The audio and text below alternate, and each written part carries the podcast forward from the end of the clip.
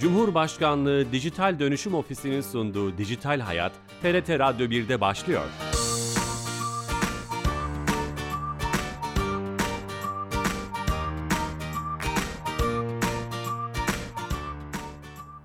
Herkese merhaba, ben Bilal Eren. Teknoloji ve dijitalleşmenin hayatlarımızı etkilerini ele aldığımız Dijital Hayat programımıza hoş geldiniz. Her cuma saat 15.30'da TRT Radyo İstanbul stüdyolarından kulaklarınıza misafir olmaya devam ediyoruz.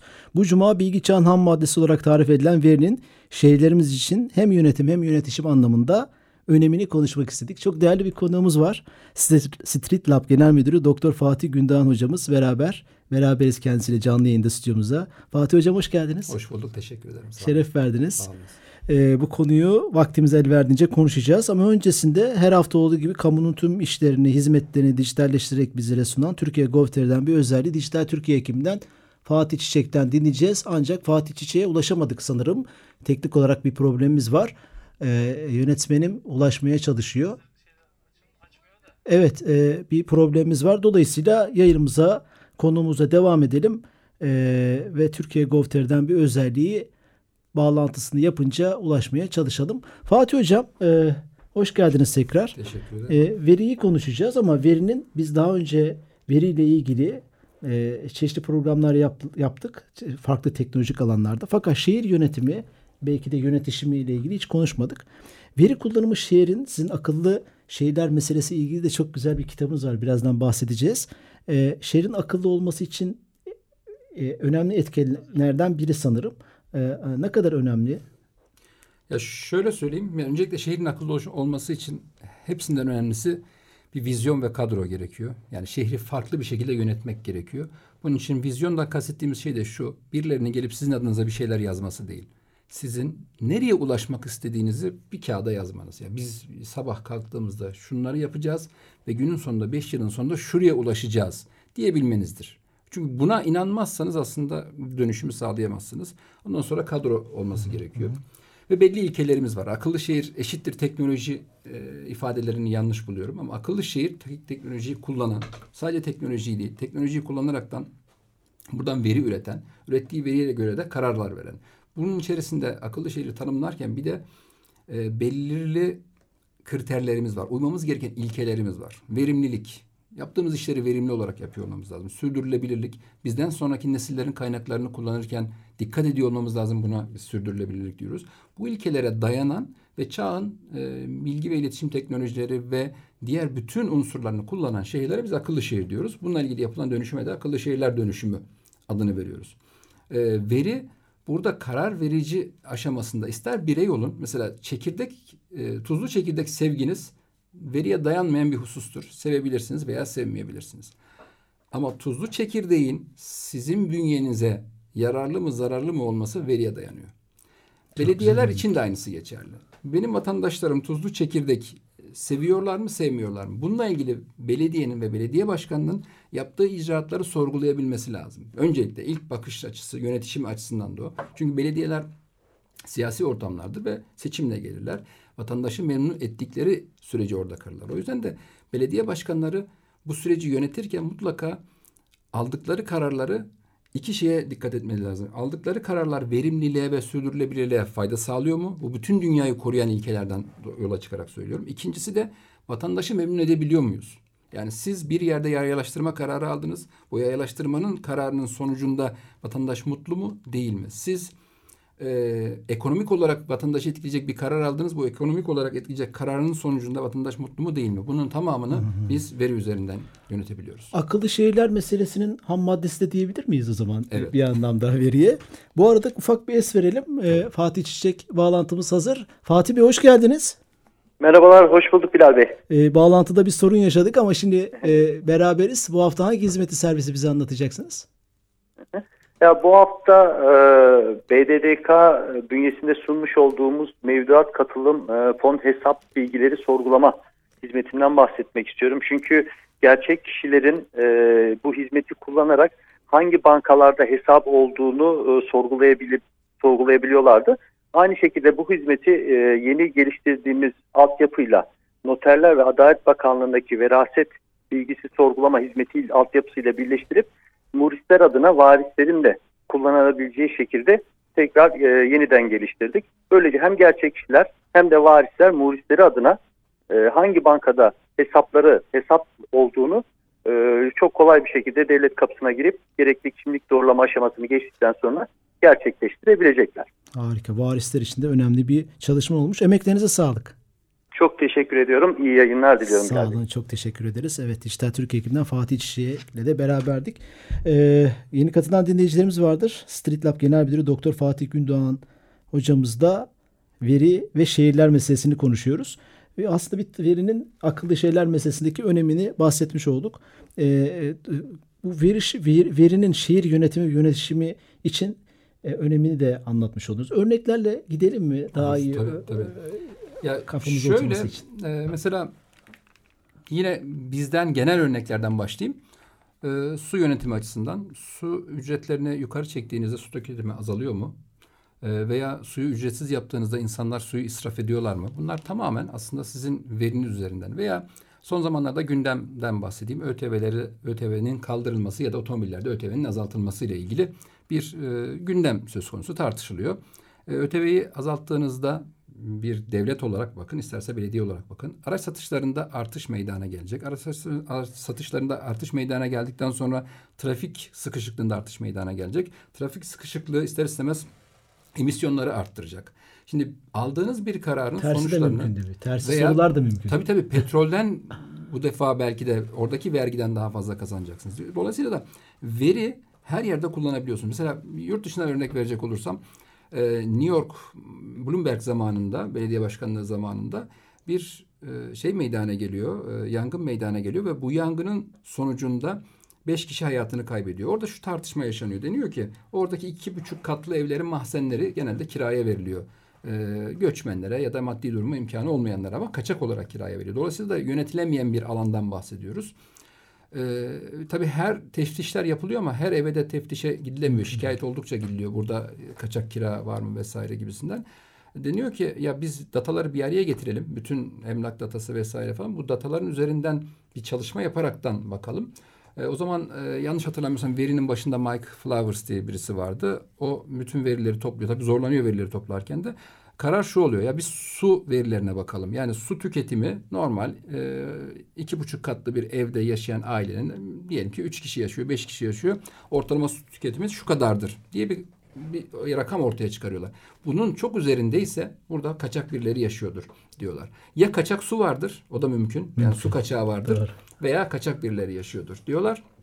Ve bu e, dataya dayalı olarak bu çalışmanın sonunda e, orada kaçak göçmenlerin yaşadığı evleri tespit edebiliyorlar ve ceza işlem uygulayabiliyorlar.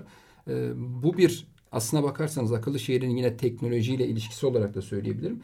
E, şöyle bakıyor olmamız lazım bütün işlerimize. Bizim bir sorunumuz var ya da iyileştirme bekleyen bir alanımız var. İlla ki tamamen sorun da olmayabilir. Daha iyi aramak. Daha iyi İnsan aramak. sürekli daha iyi arıyordur. Daha iyi arıyoruz. Bunun çözümü ne olabilir? Çözümü fiziksel de olabilir, çözümü dijital de olabilir.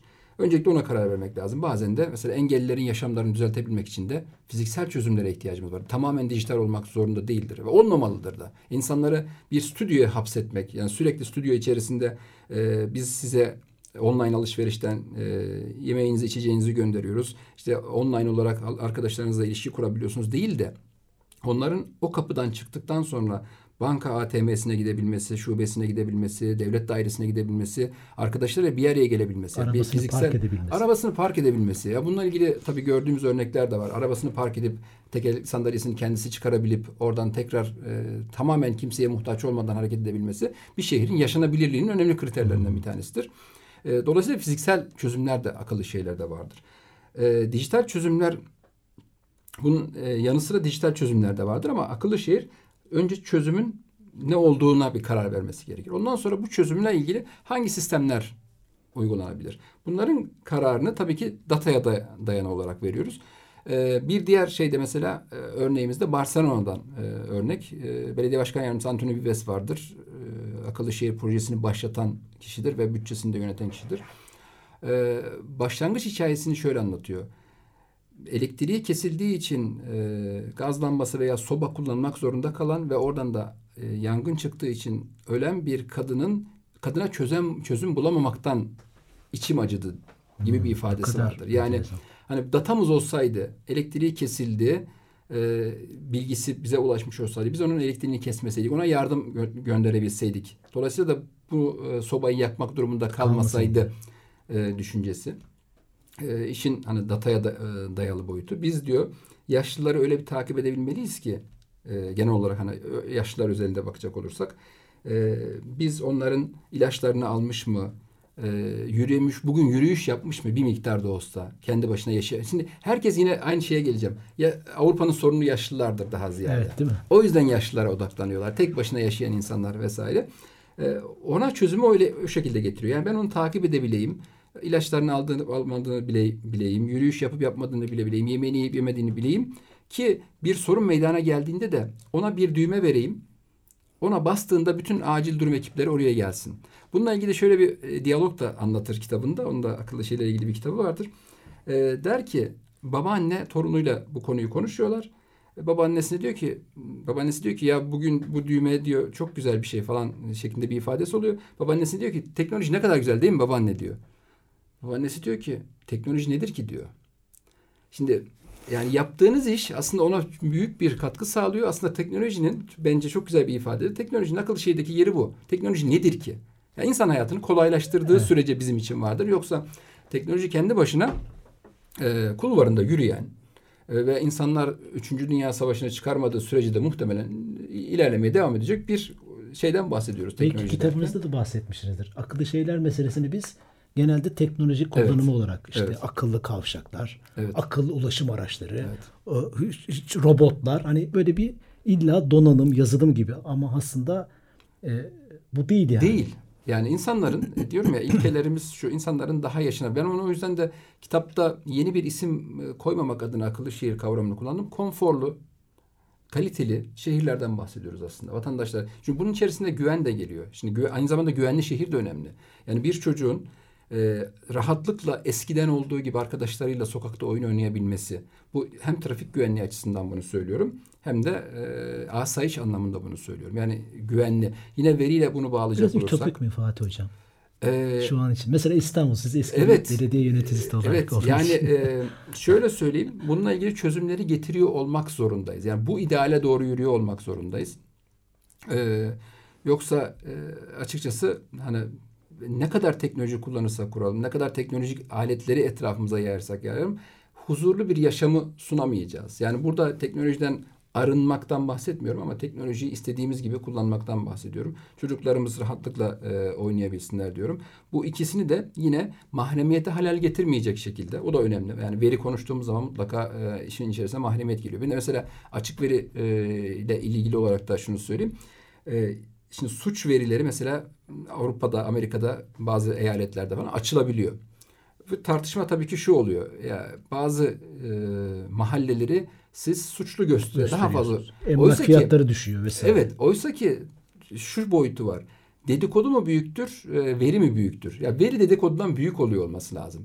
Şimdi e, bazı İstanbul'da il, isim vermeden söyleyeyim. Bazı mahalleler mesela isimleri çıkmıştır. Bilmiyoruz. Belki de orada suç oranı düşüktür. Ama Adı çıkmış. adı çıkmıştır. Ee, Esenler Belediye Başkanı daha önce söylediği şöyle bir şey vardı. Ben Esenler'de e, sadece suç oranını düşürmek değil, bunun algısını da düşürmek istiyorum gibi bir cümlesi var. Bu önemli. Yani bunun içinde aslında data. Yani bütün datayı ortaya koyduğunuzda hangi mahallelerde daha fazla suç işleniyor, hangi mahallelerde işlenmiyor. Oraya ne yapmamız lazım? İşin ikinci boyutu o. Yani mesela bir bölgede suç e, fazlaysa e, onunla ilgili e, asayiş çözümleri getirmek gerekir. Trafik güvenliğinde sorun varsa işte kaza kara noktası gibi yine data alıyorsunuz. Datayı analiz ediyorsunuz. Diyorsun ki ya bu bölgelerde bir sıkıntımız var. Bunu çözelim diyebiliyorsunuz. Yani aldığınız veri mutlaka dönüp dolaşıp vatandaşın iyiliğine kullanabiliyorsunuz. Siz işin içinde uzun yıllar olduğu için soracağım. Veri örneğin şehirleri konuşuyoruz. Belediyelerimizde, yerel yönetimimizde veri var mı? Bu bahsettiğiniz veriler var mı? Çok Var. Çok fazla. Peki bu veriler neden çekmecede veya internete bağlanmayan bilgisayarlarda yani çevrim içi olmuyor. Biz bunlara Ee, erişemiyoruz. mahremiyet algısını yanlış kurguluyoruz diye düşünüyorum. Yani veriler mutlaka anonimleştirilmesi gerekir. Ee, burada yani hem fikiriz kimsenin verisi, özel verisi başkasıyla paylaşılmaması gerekir. Bununla hiçbir tartışma yok. Ancak verilerin paylaşılması noktasında bir algımız, e, güvenlikçi bir algımız söz konusu maalesef. Genel olarak, toplum olarak bu şekilde davranıyoruz. Bunun etkisi var. Oysa ki bütün bu verilerimizi bizim açabiliyor olmamız lazım. E, Amsterdam'ın bu veri politikası önemlidir. Aksi belirtilmediği sürece veri açıktır. Aksi belirtilmek nedir? Güvenlik verileriniz vardır, sağlık verileriniz vardır, e, AIDS gibi başkalarının bilmemesi gereken ki zaten bunlar anonimleştirilen veriler. Hani o verilerde kastettiğim şey şudur. Zaten anonimleştirilir de bir de sokağını da söylemezsiniz. Hani bu sokakta AIDS'li var demezsiniz gibi anlamında söylüyorum. E, anonimleştirdikten sonra bu verilerin e, hem kamunun e, hem toplumun, öğrencilerin hepsinin hizmetine sunabiliyor olmak lazım bu verileri. Konu, konuyu açıyor da açılmadan önce sanki bu belediye şehir yönetiminin liderlerinin bu veriyle ilgili bir yönetim tarzı belirlemeleri lazım evet. sanki. Yani bunu vatandaşa açmaktan yönetim, evet. ziyade biraz önce söylediğiniz işte e, Barcelona'daki hikaye önemli. Yangından vefat eden bir yaşlı teyzemiz var. Evet. Ama yönetici kendini sorumlu tutuyor. Bu sorumluluğu var olan şehir yöneticilerimize e, bu farkındalığı veya eğitimi nasıl vereceğiz? Yani bunun önemini nasıl anlayacaklar? Yönetişim kısmından önce sanki yönetim. Evet. Bilmiyorum. Yani evet, vatandaş katılımı çok kıymetli. Doğru katılıyorum ama evet. ilk önce bizim bir belediye başkanımızın, evet. belediye başkan yardımcısı veya birim müdürümüzün evet. bu verileri ekranda görüp buna göre stratejiler belirlemesi gerekmez mi? Henüz daha ekranda tam görünmüyor belki. Görünmüyor. Bazı yerlerde görünüyor, bazı yerlerde. O yüzden henüz, sordum veri var mı? Yöneticinin veri var. E, veri ama hard disklerde var. Hard disk. Veri ekrana öncelikle bir ekrana çıkıyor olması lazım. Tamam. Bir dashboard Sorunumuz orada galiba lazım. o zaman. Tabii. Bunu da talep etmek lazım. Yani yöneticinin, ilgili birim yöneticisinin şunu demesi lazım. Ben yöneticiysem, belediye başkanıysam ben dashboard'umu görmek istiyorum. Yani o sabah insanlar gerçekten su tüketimine varana kadar. Basit bir Excel'de bile olabilir yani. Tabii, Ama bunu görmek istiyorum. Önce bu e, sonra da alacağımız kararlar ve muhtemel alacağımız kararları analiz etmek. Yani hmm. ne alırsak sonucu ne olabilir? Bunları da yine şehrimizde görmek istiyorum diyebilmesi bunu lazım. Bunu kullanan atıyorum işte İstanbul İETT belki bunu iyi kullanıyor işte şehir hatlarını organize ederken Optimum evet, evet. mesela diğer birimlerin de bütün o karar ya genelde ulaşımla ilgili çok fazla veri kullanıyoruz. Orada yani nispeten Türkiye iyiyiz. iyi mi mesela hani ülkemizin ee, durumunu da soracak olursak yerel yönetimler konusu, e, yerel veri toplama konusunda ve veri mesela coğrafi bilgi sistemlerinde eskisi gibi değiliz. Yani ben e, zannetmiyorum ki coğrafi bilgi sistemleri olmayan bir belediyemizin olduğunu e, zannetmiyorum. Ama bunun e, toplanan verilerin biraz daha geliştirilmesi gerekiyor. Bir de e, veri kaynakları da oluşturmamız gerekiyor. Ne demek? Yani akıllı şey, IoT cihazlarının belediyeler bünyesinde IoT cihazlarının yani e, nesnelerin interneti dediğimiz cihazların aslında sayısının arttırılması ve yaygınlaştırılması oradan da dataların toplanması gerekiyor. Şimdi bazı şeyler diyorum ya akıllı şehir sürdürülebilirlikle çevreye ilişkili siz yeni bir otoyol yaptığınızda oradaki gürültünün ne kadar arttığı ya da ne kadar azaldığı, oradaki emisyonların vatandaş sağlığına etkisi, işte e, PM 2,5 PM e, 10 partikülleri vardır. E, burada mesela inşaat sahası çok fazladır. O inşaat sahası ne kadar partikül üretiyor? Orada bir önlem alırsak partiküller ne kadar azalır? E, bisiklet kullanımını teşvik ettik. Diyelim ki e, örnek veriyorum Tuzla Belediyesi sahil e, ağırlıklı bir belediyemiz e, bisiklet dağıttı. Bütün vatandaşlarına orada 20 bin kişiye bisiklet dağıttı ve insanlar bisiklet kullanmaya başladı. Bunun sağlıkla ilgili, Avustralya'da bunun örneği var. Sağlıkla ilgili sonuçlarını görebilmek. Yani datayı kullanırsanız ya eskiden e, kalp rahatsızlığı bu kadardı. E, şimdi bu kadar. Şeker hastalığı, Avustralya'da şeker hastalığı ilgili Çok bir örnek bir var. seviyeymiş bu. E, şeker hastalığı ilgili bir analiz var. Yani offline veri üzerinden yapılan bir analiz. Eskiden bu kadardı. Sonradan bu kadar bir şeker hastalığı oluşmaya başladı gibi hani bir yaptığınız bir faaliyetin sonuçlarını gözleyebilmek hmm. açısından önemli. O biraz önce söylediğim yönetimden sonra yönetişime vatandaş evet. şın, şehrin sorunlarını sizin tabirinizde kalitesini arttırmak evet. için e, katılımını da veri sağlar mı?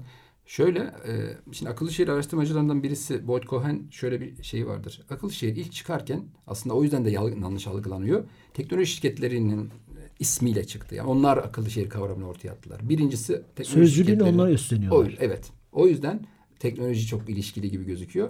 Onlar e, birinci aşaması o. İkinci kim, aşaması... Kim, kim bunun sözcülüğünü üstlenmeli sizce? Ee, şehir planlamacıları mı?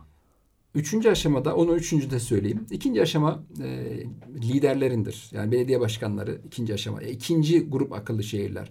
Mesela Barcelona biraz böyleydi. Yani iki ile üç arasındaydı. Üçüncü şu vatandaşın bizzat akıllı şehri kendisi ortaya çıkarması. Hmm. Yani bu hem yönetişimle alakalı. Yani vatandaşın ne istediğine karar vermesi ve çalışıyor olması. Üçüncü aşama bu. Üçüncü aşamada Amsterdam'ı örnek gösterenler var. Ee, ikinci aşama çoğunluktadır hala dünyada. Ama özellikle e, gelişmekte olan ülkelerde birinci aşama henüz. Yani teknoloji şirketlerinin gidip biz size akıllı şehir yapalım deyip teknoloji ürünlerini satabilmesi birinci aşama. Hala e, gelişmekte olan ülkeler bunu yaşıyorlar.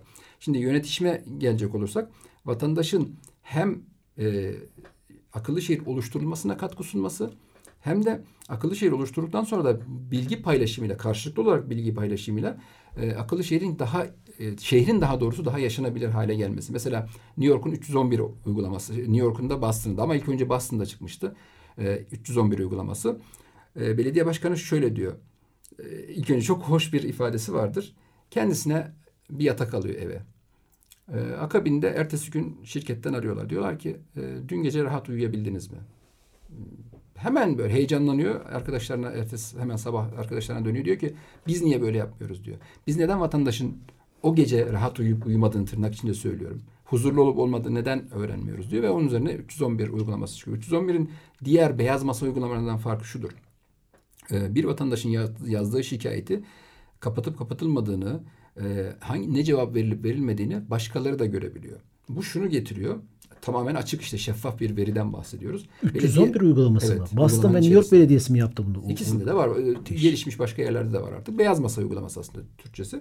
Ama herkes bu datayı görebiliyor. Yani şikayeti yapanı, e, cevap vereni, kapatılıp kapatılmadığını bu. Ben sizin şikayetinizi tetik, görüyorum çevrim evet, içi. Tetikte tutuyor belediyeyi. Yani o şikayeti bir önce kapatayım ki e, bize bir şey gelmesin şeklinde bakıyor.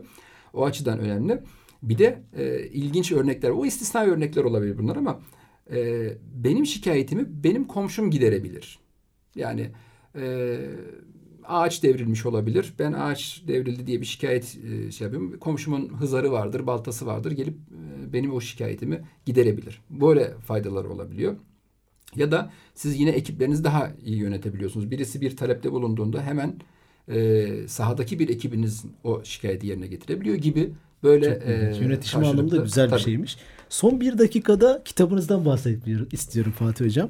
Marmara Belediyeler Birliği yayınlarından evet. çıktı. Akıllı şehirler meselesi. Şu an e, bunu bu işi merak edenler bu siz sanırım kitabın içinde sosyal içeriklerle de mümkün olduğunca mümkün sosyal. olduğunca hikayeleriyle akıllı şehri bir e, teknik adamın anlamasından ziyade aslında benim hedefim ve idealim belediye başkanının anlayabilmesi ve okuması. İlk şeyim odur. Çünkü vizyoner lider dediğimiz şey belediye başkanıdır ve akıllı şehir dönüşümünü gerçekleştirecek olan kişi o veya sağ koludur. O yüzden de en yukarıdan başlaması gerekir. Anlaşılabilir bir üslupta yazmaya çalışıyoruz. bir mesele olarak görüyorsunuz ve e, mesele evet şehirler üzerine akıllı şehirler neden ve nasıl gibi başlıklar e, ile ele alıyorsunuz. Tabii şehrin kendisini de ele aldım. Çünkü e, sadece teknoloji ve değil şehrin yapısıyla alakalıdır. Yani çok büyük şehirler kurduğunuzda da ister istemez insanları çok fazla mutlu edemezsiniz. Onunla ilgili küçük şehirler kurmalıyız gibi başlıklarımız Bu meselenin var. sadece teknik yönü değil, sosyal yönünü de merak edenler için şiddetle tavsiye ederiz. Doktor Fatih Gündoğan'dan Akıl Şehirler meselesi kitapçılarda bulabilirler. Hocam şeref verdiniz. Çok teşekkür ederim. Sü- süremizin sonuna geldik ama kısa vakitte aslında bunun bir e, şehir için önemini konuşmaya çalıştık. Bu programımızın kaydını yarına itibaren YouTube ve podcast kanallarımızda e, bulabileceksiniz. Haftaya yeni bir konu ve konukla beraber olacağız. Şimdiden iyi hafta sonları. Hoşçakalın.